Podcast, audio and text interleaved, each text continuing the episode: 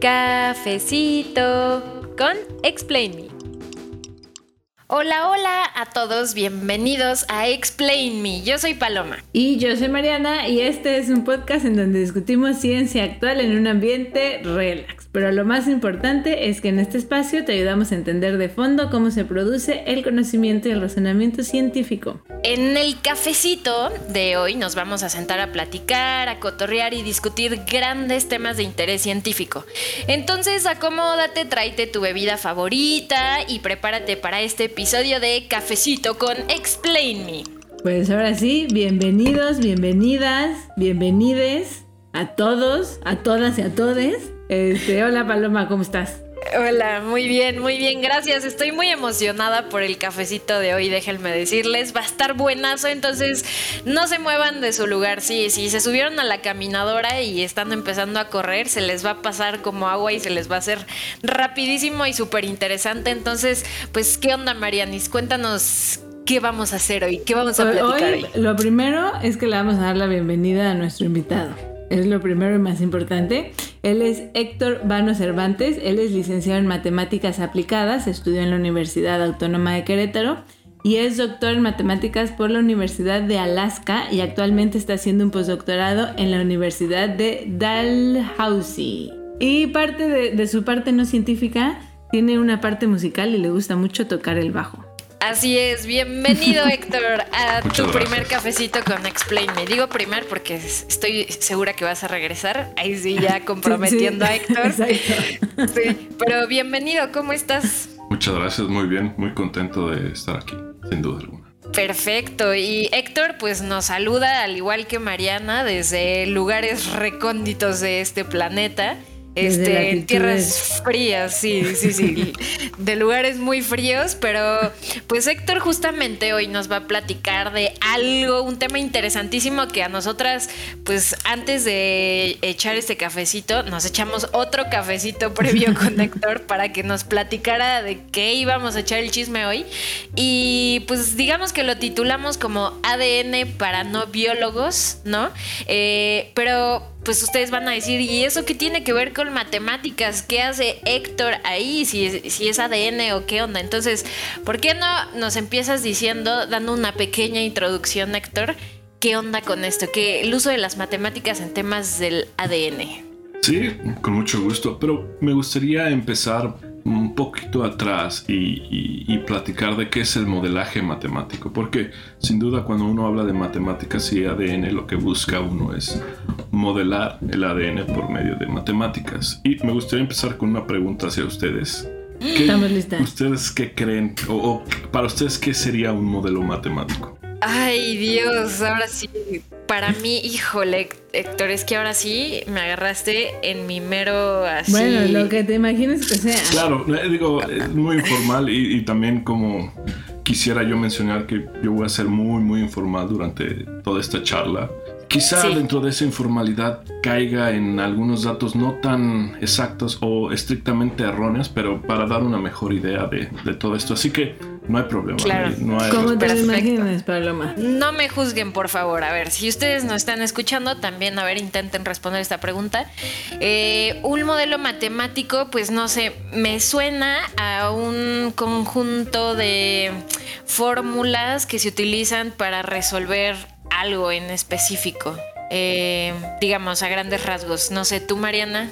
Yo un modelo matemático pienso que es una forma de simplificar algo en objetos matemáticos, aquí usando palabras que he aprendido en otros episodios de Explain Me.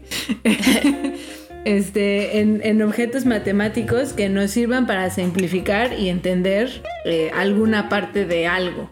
Porque el modelaje matemático se puede aplicar para muchas cosas. Claro.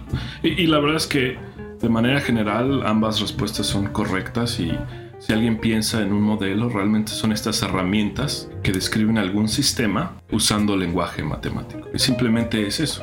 Ahora, uno cuando trabaja modelos tiene que tener muy claro que ningún modelo es perfecto. De hecho, existe una, este, esta frase de un estadístico británico, George Box, que dice, todos los modelos están equivocados o son erróneos pero algunos son útiles. Y lo, que quiere decir yo, George Box es que no hay algún modelo o sea, ¿para qué nos desgastamos buscando estos modelos que van a describir exactamente todo proceso y van a ser súper eficaces? Mejor hay que buscar estos modelos que son prácticos en el día a día. Nadie cree que exista un modelo que es 100% eh, verídico, o sea, que va, a, cubrir todos los posibles casos. Y, y bueno, esto es muy importante porque yo trabajo en modelaje y a veces existe esta, esta pues, pregunta de, o, esta como manera ociosa de ver cuál modelo es mejor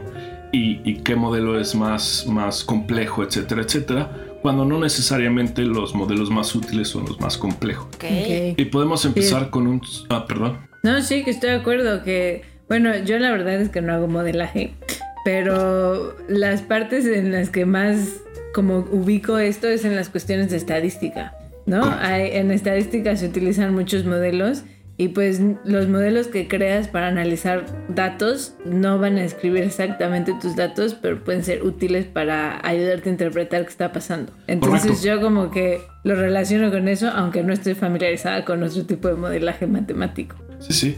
Y, y es como, o sea, como modelos cuando los pensamos como herramientas, no existe una herramienta que, va a ser perfecta para todo problema que tú tengas. Y, existe este ejemplo muy bonito de, del transporte. Y es decir, si yo quiero ir de mi casa a la casa del vecino, caminar es suficiente. Porque si me quiero ir en coche, tengo que meterme en la cochera, salir, luego estacionarme enfrente de la casa del vecino, pero no hay estacionamiento, entonces me tengo que ir más lejos y al final es engorroso. Pero si quiero ir de aquí a otra ciudad, caminar puede ser muy doloroso entonces tengo que usar un coche. No es que un coche sea mejor medio de transporte que caminar o que un avión. Y eso es muy importante tener en cuenta cuando uno modela. No siempre el modelo más complejo o el modelo más ambicioso siempre termina siendo el mejor modelo. Claro, ahora sí de que depende de las necesidades, ¿no? Que, que uno tenga. Correcto. Ok, perfectísimo. Entonces, ya que entendimos que es un modelo matemático, Héctor, ahora sí ¿Qué sigue? ¿Qué, sigue en este cafecito? Ahora lo importante sería, yo trabajo con modelos de ADN para modelar la evolución y el ADN. Y bueno, empecemos más o menos por describir qué es el ADN y me gustaría preguntar a ambas. Este, yo sé que Mariana trabaja más en la parte biológica, pero igual me gustaría saber qué ustedes piensan cuando alguien dice ADN. Ahí sí Mariana me va, me va a super ganar en ADN, pues obviamente me viene a la cabeza esta imagen que en realidad siempre he dicho, o sea, así se ve el ADN, bueno, de esta como, este, ¿cómo llamarle? Como trenza sí, como una escalera torcida o no sé. Este, pienso en genética, pienso, este, digo, sé que ya es otro término, pero pienso en el RNA, que también me acuerdo que aprendí en la secundaria. Este, eh, digo, Mariana, pues a ver, tú, tú obvio, di, a ver, ¿cuál es, qué piensas cuando, cuando te dicen ADN? Me emociono, para empezar. Imagínense. Este, pues pienso en una molécula. Este, pues sí, en una molécula pienso en herencia y pienso en las bases nitrogenadas que lo conforman.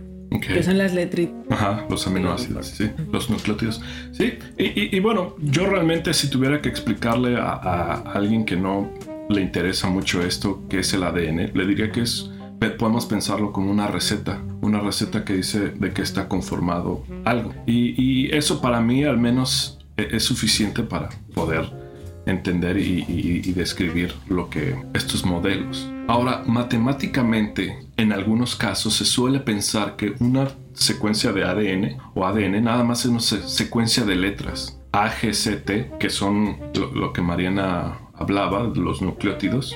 Bueno, el ADN realmente tenemos la doble hélice, pero si sabes un, una, un strand, el complementario, el, complemento obtienes el otro. Entonces es simplemente uno lo puede pensar como esta secuencia de cuatro letras. Este, y esta secuencia de cuatro letras, si uno la sabe, puede saber, puede, puede determinar, digamos, los ingredientes de, del, de, lo que compone ese, ese ADN. Y, y, bueno, ¿qué tiene que ver con matemáticas? Es con este concepto de ADN podemos usar y tener estas herramientas matemáticas para poder aplicarlas y, y poder, este, pues, descubrir aplicaciones y, proponer nuevas aplicaciones del uso de, ADN. Y para esto me gustaría empezar con, con tres, tres ejemplillos. Y el primero es un, problema en el cual está trabajando un amigo, que es el problema de almacenamiento de datos este, usando ADN. Ok, imagínense eso, o sea, imagínense lo que está diciendo Héctor. Pero a ver, ¿cómo, cómo está eso, Héctor? ¿Cómo está eso? Y también porque es un problema el almacenamiento de datos.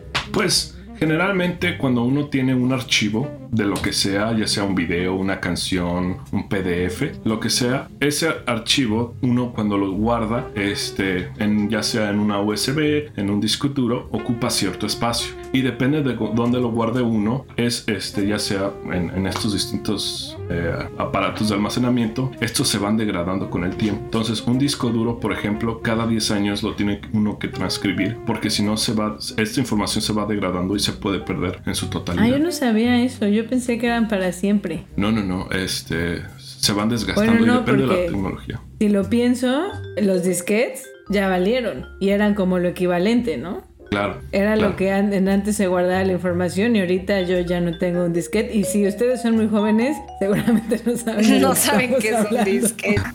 Entonces, lo que se busca es poder tener un archivo y de manera, de alguna manera, transcribirlo para hacer una secuencia de ADN. Sintéticamente alguien la va a hacer en el laboratorio y poder tener una secuencia de ADN que contenga la información de ese archivo. Ok, pero eso cómo, cómo funciona, Héctor? O sea, ¿Cómo, o sea, ahorita que mencionaste que, bueno, tú hacías modelos este, para, de ADN, eh, el matemáticas, o sea, ¿cómo es este proceso, no? más o menos para que la gente se imagine qué, qué, haces, ¿no? ¿Cómo funciona? Claro, sí, sí. Uno tiene un archivo cuando lo piensa, es una secuencia binaria de unos y ceros, así es como la computadora lo interpreta, de, manera muy formal. Entonces lo que se busca es una función que para poder transcribir esos unos y ceros a, esta secuencia de letras de ACs, GTs, que es una secuencia de ADN, y de ahí alguien ya en un laboratorio lo, haría sintéticamente. La matemática está entre pasar de esa secuencia binaria a esa secuencia cuaternaria o de cuatro letras.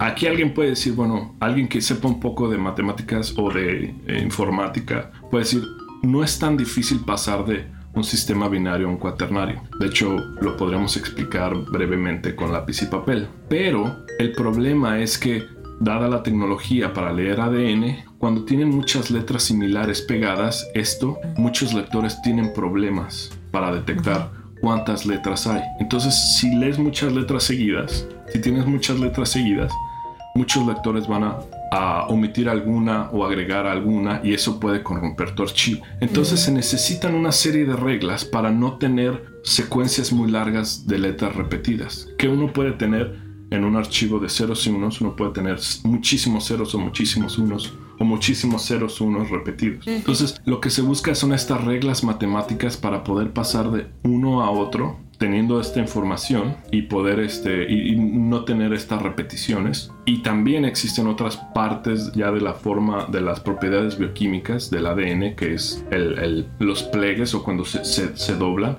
Y lo que uno busca es que no esa secuencia de ADN como es de una sola banda a veces se, se pueden pegar por cuestiones este, químicas, bioquímicas, y lo que se busca es impedir esto. Pero a ver, entonces, en una computadora, todos los archivos que tenemos en nuestra computadora, todos en, en, en el fondo son archivos de unos y ceros. Correcto. Todos los archivos que tenemos en la computadora, todos los archivos de video, audio, este podcast, música, todo eso lo podemos eh, reducir a un archivo de unos y ceros. Que si codificas ese archivo te da tu canción, tu video, lo que sea. Hasta ahí voy bien. Sí. Y entonces hay un modelo que hace que puedas como hacer un código, ¿no? Así como cuando ustedes van al escape room y tienen que ver con qué letra va qué código. Que te diga tal secuencia de unos y ceros es igual a una A, que es una base del ADN tal secuencia de unos y ceros. Está cañón. Bueno, tú dices que está fácil. Yo no me imagino cómo eso puede ser fácil. Cuando, cuando no hay restricciones, nada más uno dice, si tienes dos ceros seguidos, puedes ser una A, dos unos seguidos van a ser una G, por ejemplo, 0, 1 va a ser T y 1, 0 va a ser este, C. Y ya con eso uno puede pasar de un sistema binario a un cuaternario. El problema es que uno no quiere tener, uno quiere con base al modelaje de ADN uno no quiere tener estos problemas. Sí, tanto, pero conforme la tecnología de secuencia del ADN vaya avanzando, que va muy rápido, pues ya va a ser más fácil todavía. Pero no sabemos cuándo vaya a pasar esto. Y aún hay otras cuestiones bioquímicas que uno quiere evitar. Pero sí, eventualmente si, si los lectores se vuelven mejores, cuando se vuelvan mejores. Uy, Héctor, ¿y esto que nos estás diciendo, que a mí me parece de una película del futuro, ya está sucediendo, o sea, ya hay gente mm, eh, que esté guardando su, su video, este... De bodas. De bodas y su video de, su boda en, en ADN. ¿Ya existe? Ya existe para, para archivos pequeños, ya, ya, se ha logrado para imágenes o canciones este, cortas, ya, o sea, hay gente que ya lo ha hecho experimentalmente. Y, quizás suene algo ocioso de por qué tendríamos que pasar archivos a secuencias de ADN, o sea, cuál sería el motivo. Y la primera razón es, como, como ya había mencionado, es en, en, en estos discos duros uno tiene que estar este, leyéndolos y se desgastan muy rápido y el ADN no. Y otra es que no ocupan tanto espacio. Entonces esto es un proyecto que el gobierno de Estados Unidos está este, invirtiendo mucho porque ellos tienen muchísimos archivos que tienen que tener guardados, pero no se utilizan casi nunca. Y obviamente si los guarda uno, por ejemplo, en, en floppy disk, como decían, en los disquetes, pues ahora si uno quisiera leer esos archivos sería muy difícil. Es como el USB también que ya vemos que el USB ya está el 2.0 ya está desapareciendo, etcétera, etcétera. Entonces esas tecnologías van, van avanzando y no son compatibles. Pero siempre va a haber lectores de ADN, siempre. Van a ser mejores, van a ser más rápidos, pero siempre va a haber algo que lea este material, que un secuenciador de ADN. Pues, pues sí es cierto que el ADN dura mucho, ¿no? O sea, hasta han sacado secuencias de neandertales. Pero, o sea, una vez que tú ya te codificaron tu canción en ADN, o sea, también requiere guardar ADN, también, por ejemplo, requiere que lo tengas en un tubito y que esté frío, ¿no? Pues según tengo entendido, no, pero no, no es tan delicado. O sea, si lo tienes en un ambiente controladillo, podría durar hasta 100 años. ¿Y por qué? O sea, ¿cuál es la ventaja? O sea, ¿por qué no solamente guardamos así como en una nube? O sea, ¿por qué lo tenemos que tener físicamente? ¿Por qué no puede vivir en una computadora la secuencia? Oh, eh, si vive en una, computadora es un disco duro. O sea, sí, claro. Pero en la no nube, sería la nube que no es, la, nube también es una computadora. sí, sí, la nube también es una computadora. Ah. Mariana, o sea, ya se le están eh, cuatrapeando los cables a Mariana, ya imaginándose esto. Pero, o sea, bueno, entonces eh, lo que estás diciendo, Héctor, es que podemos meter en nuestro refri, podríamos meter en nuestro refri nuestro tubito de ADN al lado de nuestra, nuestro quesito Oaxaca. Correcto, bueno, sí, sí, sí, más o menos, pero sí. Bueno, ah, y esto no es práctico, o sea, no es como que nosotros vamos a cambiar las USB que guardamos en el bolsillo, las vamos a cambiar por, por, Petris y vamos a traer nuestras... Estaría muy loco, pero creo que va a ser muy difícil encontrar una papelería que tenga un secuenciador, para que te pues impriman. Este. Pues a ver si alguien aquí está buscando emprender, ya le estamos dando la clave. O sea, a mí el fotógrafo que me ofrezca las fotos de mi boda, se las entrego a empresas en ADN, o sea, contrato ese servicio totalmente. Claro, sí.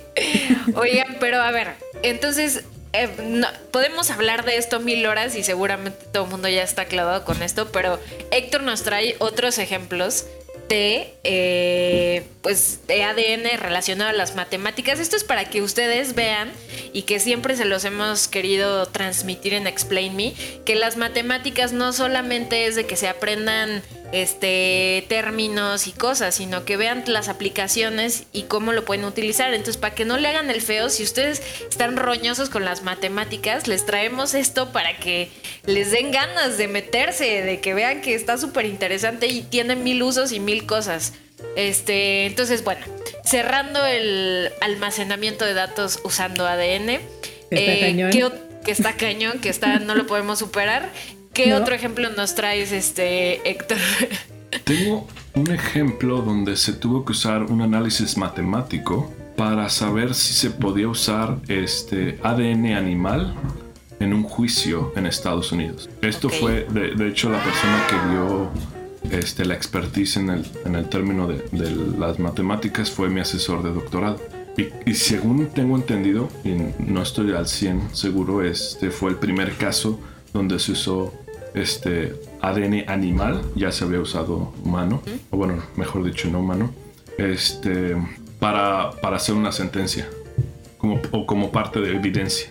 Y el caso va más o menos así, este, se encontró a un perro en muy mal estado, un perrito que muy maltratado, que lo tuvieron que, que sacrificar. Y este perro, el dueño, es, era un señor, o es un señor, vive en, estado, vivi- vive en Estados Unidos, y pues se le acusaba al señor de pues maltrato animal. Este señor estaba involucrado en muchas más cosas, o sea, este solo era otro, otro caso más que se le sumaba, pero eh, la, la defensa o el señor decía que ese perro no era suyo, que él nunca había visto ese perro en su vida. Cuando Y fueron que a no su le había casa... pegado, ¿no? Porque Eh, puede ser como no, no. sí le pegué, pero no es mío. No, no, exactamente. O sea, él dice que nunca había visto ese perro en su vida, que no tenía ninguna relación.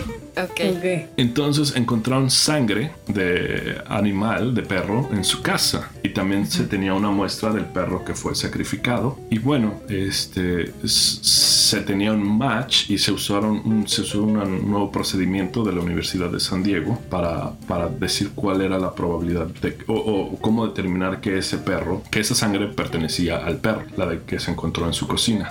Entonces, este, el problema con eso, y es que es, es un tema muy delicado, es que estamos hablando de probabilidad. Es decir, si alguien tiene la probabilidad, no sé, del 70% de que fuera o no fuera, pues uno dice, uno no va a condenar a alguien si existe el 30% de posibilidad de que sea inocente. O sea, n- uno nunca puede estar 100% seguro. Al, al menos con esta, bueno, al menos con esta metodología, y yo lo veo Claro. muy difícil, pero sí, sí. Entonces, Ok. s- ajá, hay una Es que yo tengo una pregunta, si es Seguro. diferente, o sea, es, es un análisis diferente por cuestión de que sea perro o animal, porque pues con los humanos así se hacen las pruebas de paternidad, ¿no? Y al final Correcto. sí te dan, te dan un porcentaje, pero Correcto. como tú dices, es al final es un porcentaje tan alto que dices... Si es Correcto. tuyo, ¿no? O no Correcto, es tuyo. Este, pero en cuestiones de animales es distinto por el tipo de marcadores que usan, porque no están tan avanzados, porque es más difícil identificar, por ejemplo, a perros de la misma raza, o no es diferente. Correcto, es, es justo todo eso. O sea, alguien puede decir, bueno, eh, se parecen mucho, pero es porque era un perro de la misma raza, o era un perro del mismo linaje, o era un perro de la misma camada. O sea, todos esos detalles se vuelven un poquito más difíciles. Y, era donde la defensa quería hacer un caso a deci-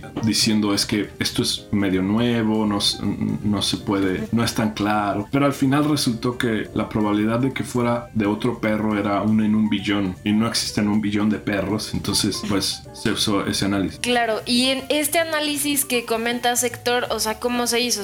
¿Cómo funciona? Yo, yo soy nueva en esto, eh, porque Mariana seguro ya sabe, ¿verdad? Pero Pues más o menos, la este, verdad es que no, no estoy muy segura. no sabe, pues pelas, reprobada, no estudió bien.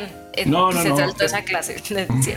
Más que nada aquí lo que se usan es, es- o sea, lo, lo que, lo que hizo mi asesor es seguir el procedimiento, que yo no tengo muy claro cuál fue el procedimiento este procedimiento nuevo, o al menos el, el que se propuso en el juicio, este, y se va viendo la validez de cada paso en cómo determinan estas probabilidades. O sea, se va haciendo este, en, en- en conforme al match que hay entre, entre muestras, se va viendo que sí se van considerando las probabilidades y si realmente al final es de un millón y se, se utiliza un poquito de optimización, eh, por, por supuesto de estadística, etcétera, etcétera. Pero más o menos, no sé si así queda claro. Ok, es como, sí. es estar comparando, ¿no? Así entre regiones y ver qué tanto se parecen. Entonces, es por ejemplo, o sea, si comparan ADN mío contra ADN mío, va a tener 100% más. Si comparan el mío con el de mi hermana o mi hermano, pues va a ser un poco más distinto. Y si con el de mi primo, pues más distinto. Y ya con el de Paloma, pues ya más distinto. Y ya pues con uno del siglo XX, ¿eh? Del siglo XVI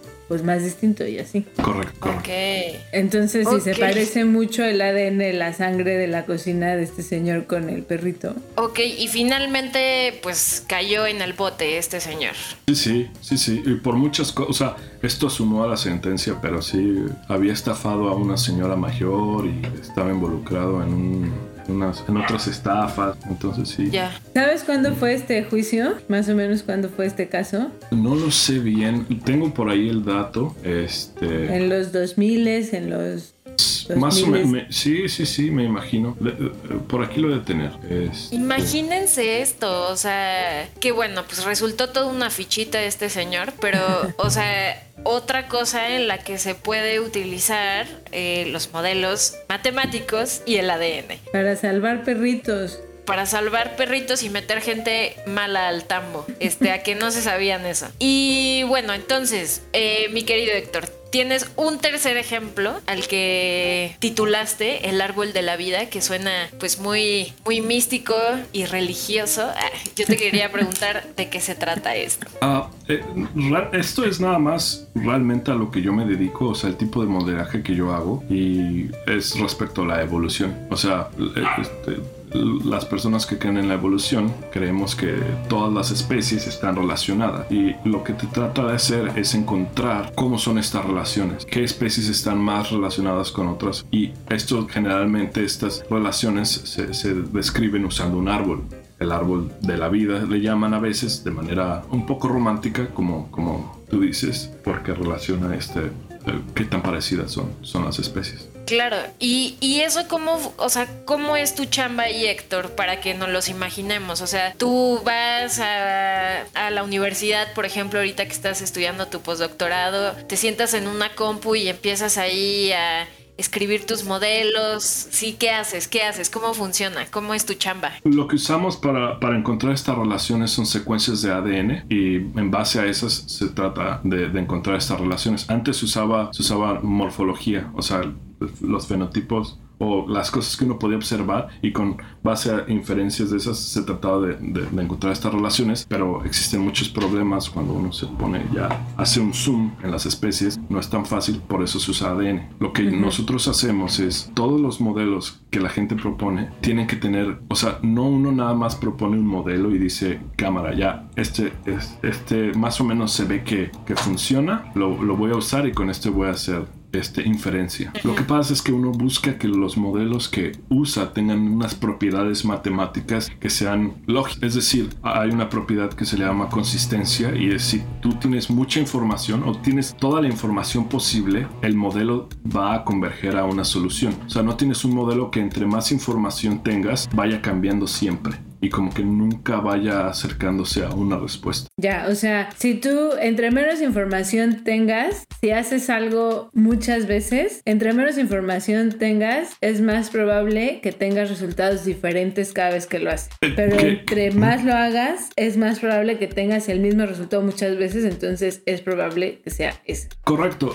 Lo, que quiere decir es que la variabilidad va disminuyendo. Entonces, uno, como tú dices, si hago, tengo muy poca información y lo hago, este, va a cambiar, pero entre más información tenga, va a cambiar menos, menos, menos, menos, hasta que siempre me va a dar la misma respuesta. De manera teórica estamos hablando si tiene alguien una infinidad de datos, que no pasa, pero es una propiedad que alguien quiere que, un modelo tenga. Y en tu caso, una infinidad de datos sería mucho ADN. Exactamente, una secuencia infinita de ADN. Sí, sí, que no existe, por supuesto, pero estos modelos, si tienen estas propiedades, este, se cree que son más adecuados, porque no tienes, si no tiene ni siquiera esa propiedad, cuando tiene uno este, una cantidad infinita de datos, cuando tiene una finita, se puede decir, es, uno nunca sabe si la respuesta va a estar, este, va a ser buena, independiente de cuánto. Porque, miren, para que se, pues, imaginen más o menos, ahí les vamos a postear un árbol filogenético, que de hecho ya habíamos hablado de árboles filogenéticos en el, este, en el episodio de Virus Avillano con Marina. Ella también hacía árboles filogenéticos de virus. Entonces ahí también pueden rescatar ese episodio. Pero como decía Héctor, ¿no? O sea, los biólogos, o al menos la mayoría de biólogos, dicen eh, todos los organismos tienen un ancestro en común, en común, y evolucionaron a partir de, pues, de un organismo, ¿no? Un ancestro común. Y pues está muy padre porque si tú ves a los organismos, los seres vivos de la Tierra, lo que tenemos todos en común es que todos tenemos ADN. Entonces podemos usar esa herramienta para ver cómo hemos cambiado y conforme estudiamos el ADN, pues lo mismo que yo decía con mi hermana y mi primo, ¿no? O sea, el, mi ADN se va a parecer más al de los humanos que al de los chimpancés, pero se va a parecer más al de los chimpancés que a los de un ratón, pues se va a parecer más al del ratón que al de una lagartija y demás. Entonces, conforme nos vamos alejando de nuestro linaje, nuestras secuencias se van, este, se parecen menos, ¿no? Entonces así puedes agrupar. Pero entonces mi pregunta, después de mi breve, no puedo hablar hoy, cultural. Tu breviario, cultural. cultural. Lo que quiero preguntar es, o sea, si tú tuvieras, o sea, ¿a qué te refieres con una secuencia infinita de ADN. Si tú tuvieras secuenciado a todos los humanos, o sea, si tú tuvieras el ADN de todos los humanos y de todos los chimpancés y de todas las lagartijas, podrías hacer un árbol filogenético, que el árbol filogenético es esta um, gráfica que describe la relación entre especies, ¿no? ¿Y por qué es tan difícil conocer la relación entre especies? O sea, ¿por qué no solamente ahora que podemos secuenciar el ADN, lo secuenciamos y lo comparamos y dice, ah, este se parece más y ya? O sea, ¿a qué problemas matemáticos se enfrenta el construir estas relaciones entre especies?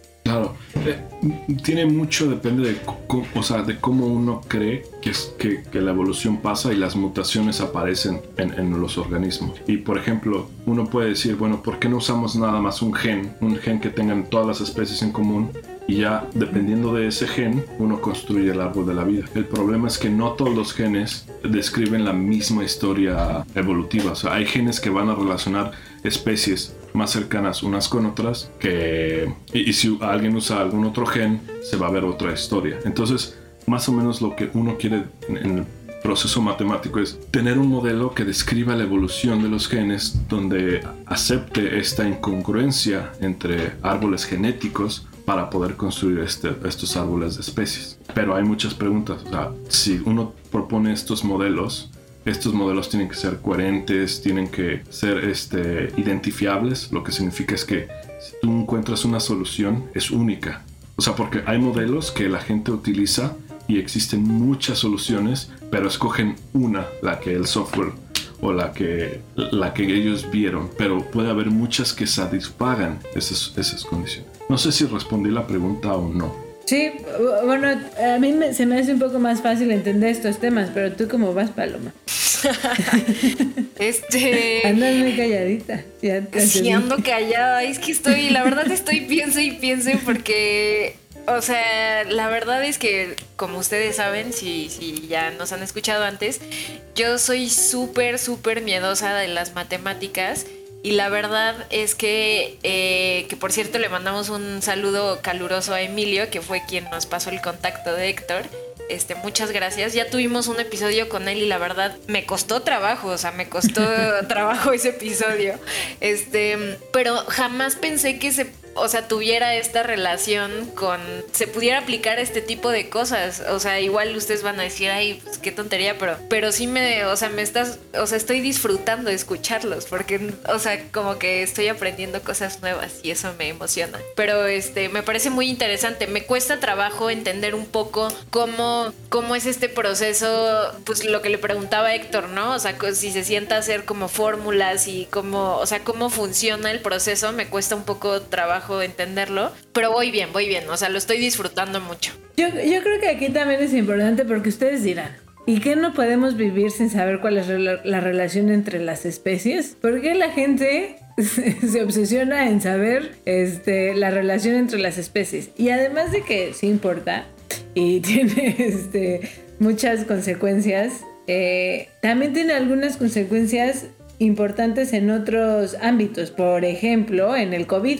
¿no? El, poder seguir cepas y demás es este encontrar las mismas relaciones filogenéticas. Pero hay un caso, Héctor, que creo que te lo sabes y estaría padre que nos los contaras, en cómo también estos árboles filogenéticos este, y la aplicación de las matemáticas en cómo entendemos y estudiamos el ADN sirvió para un juicio de era de VIH, ¿no? Ah, sí, sí, sí. El caso de Kimberly Bergalis. Este... ¿Te lo sabes para que no? Sí, sí.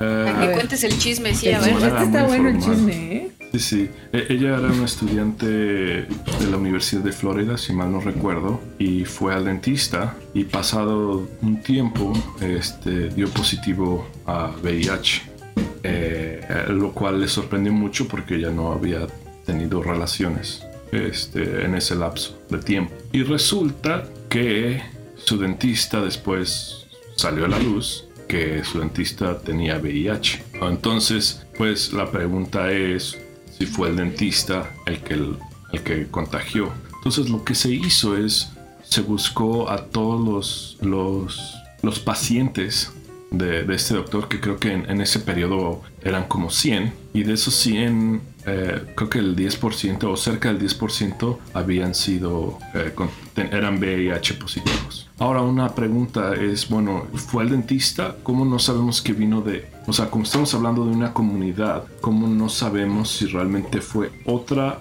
otro, otro este pues otra, interacción. otra interacción exactamente que fue si hubieran contagiado los pacientes que hayan ido con ese dentista pero que el dentista no tuviera nada que ver ¿no? Correcto correcto. Y de hecho cuando se hizo el, el análisis no todos, o sea, se hizo en este análisis filogenético del virus, es decir, se tomaron muestras de viruses, eh, qué tan relacionado estaba el virus de estas personas al del dentista o contra otras, otros, otras variantes, digámoslo, del virus. Y se demostró que no todos los, los pacientes habían, tenían esta relación tan cercana, o sea que el dentista no había contagiado a todos, pero otros, incluyendo Kimberly, parece que sí había sido el dentista este, que, lo, que, que había contagiado. Parece, digo, creo que no, no, sé a la fecha cómo está eso porque es un tema que salió a la luz, fue un escándalo, después se apagó, después volvió a salir a la luz. Este, y, por cuestiones políticas, por cuestiones, pues, de...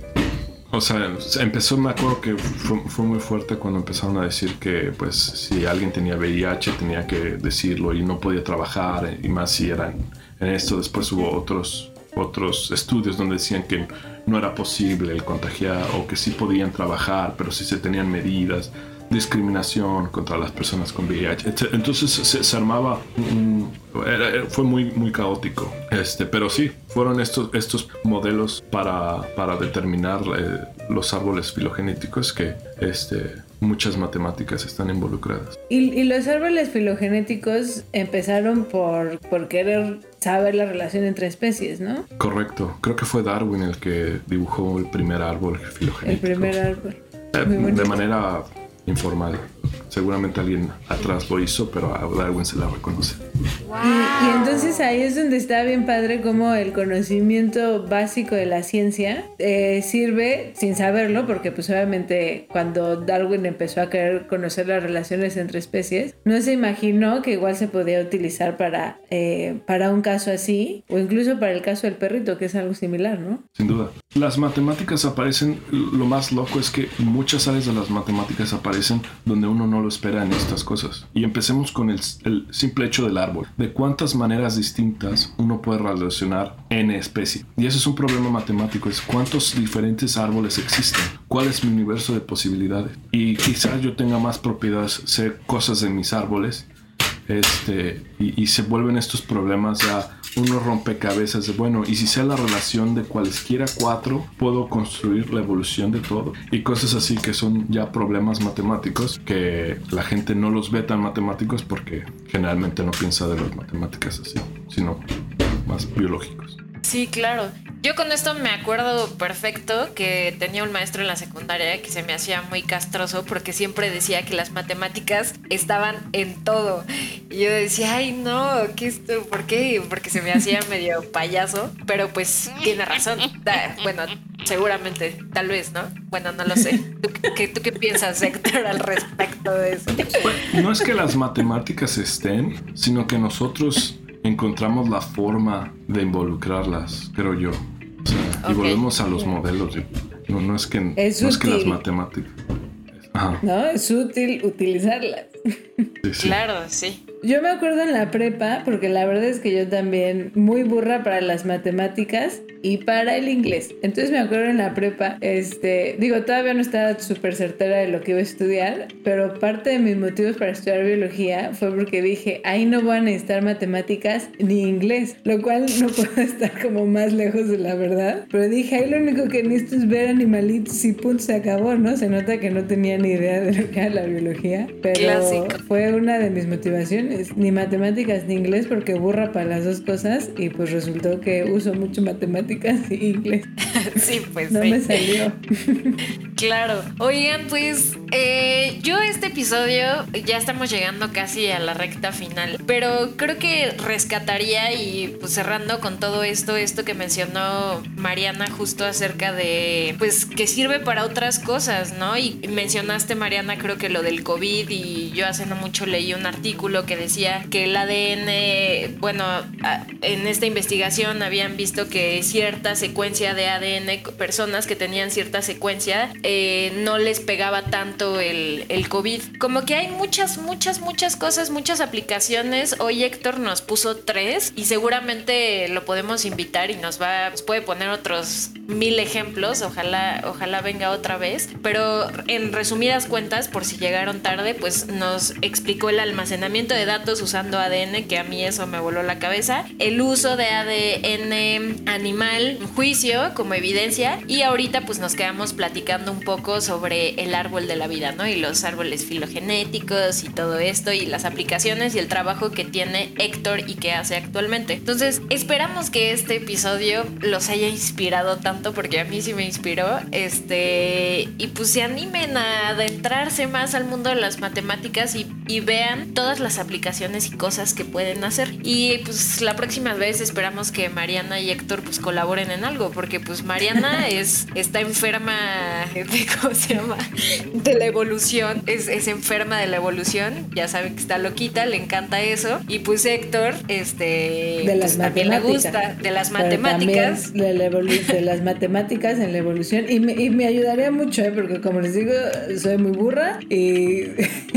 Sí, sí, como que necesito un empujoncito ahí Mariana Héctor, entonces este pues esperamos colaboren en algo y este y pues muchas gracias Héctor por estar aquí. No sé si quieras cerrar con, con algo. No, no, agradecer de verdad y reiterar que fue una charla informal, pero con mucho gusto. Sí, sí. Con mucha alegría. Pues muy bien, muchísimas gracias Héctor por estar acá y gracias a todos los escuchas que llegaron hasta acá. Este, pues cuéntenos qué opinan del episodio, compártanlo y además este discútanlo, ¿no? Discutan lo que escuchan aquí con otras personas para ver qué opina este pues sus compañeros y sus compañeras acerca de esto. Cuéntenos si ustedes almacenarían sus cosas usando ADN. Yo ya estoy puesta. Este, y síganos en las redes sociales, nos pueden encontrar en Instagram como explain.me y en Twitter como explain-me. Acuérdense que explain va con EI. Y ahí pues propónganos temas de qué les gustaría que habláramos, cuéntenos qué les pareció el episodio y escúchenos en todas sus plataformas en donde pueden encontrar podcast como Spotify, Google Podcast, YouTube, todos esos lugares que ustedes saben mejor que yo. Y pues anímense a participar con nosotros. Así es, y no se les olvide que también ya tenemos Facebook para los que son menos modernos y no les gusta el Twitter y el Instagram, pues ahí estamos en Facebook también dando lata, entonces pues métanse a participar. Y siempre se le olvida a Mariana, le hace el feo al Facebook, pero no se les olvide. Y acuérdense que si son de la comunidad científica como Héctor y les, interesa compartir su trabajo, echar un cafecito con nosotras o también quieren aprender algo sobre ciencia como yo, no saben nada pero les interesa, pueden participar en este podcast escribiéndonos a explain.me.gmail.com. Y pues así nos despedimos y nos vemos en el siguiente cafecito con Explain Me y recuerden que juntos somos gente de ciencia. Este podcast fue producido y editado por Estudios La Lavadora. Recuerda seguirnos en Instagram arroba explain.me y en Twitter arroba explain-me.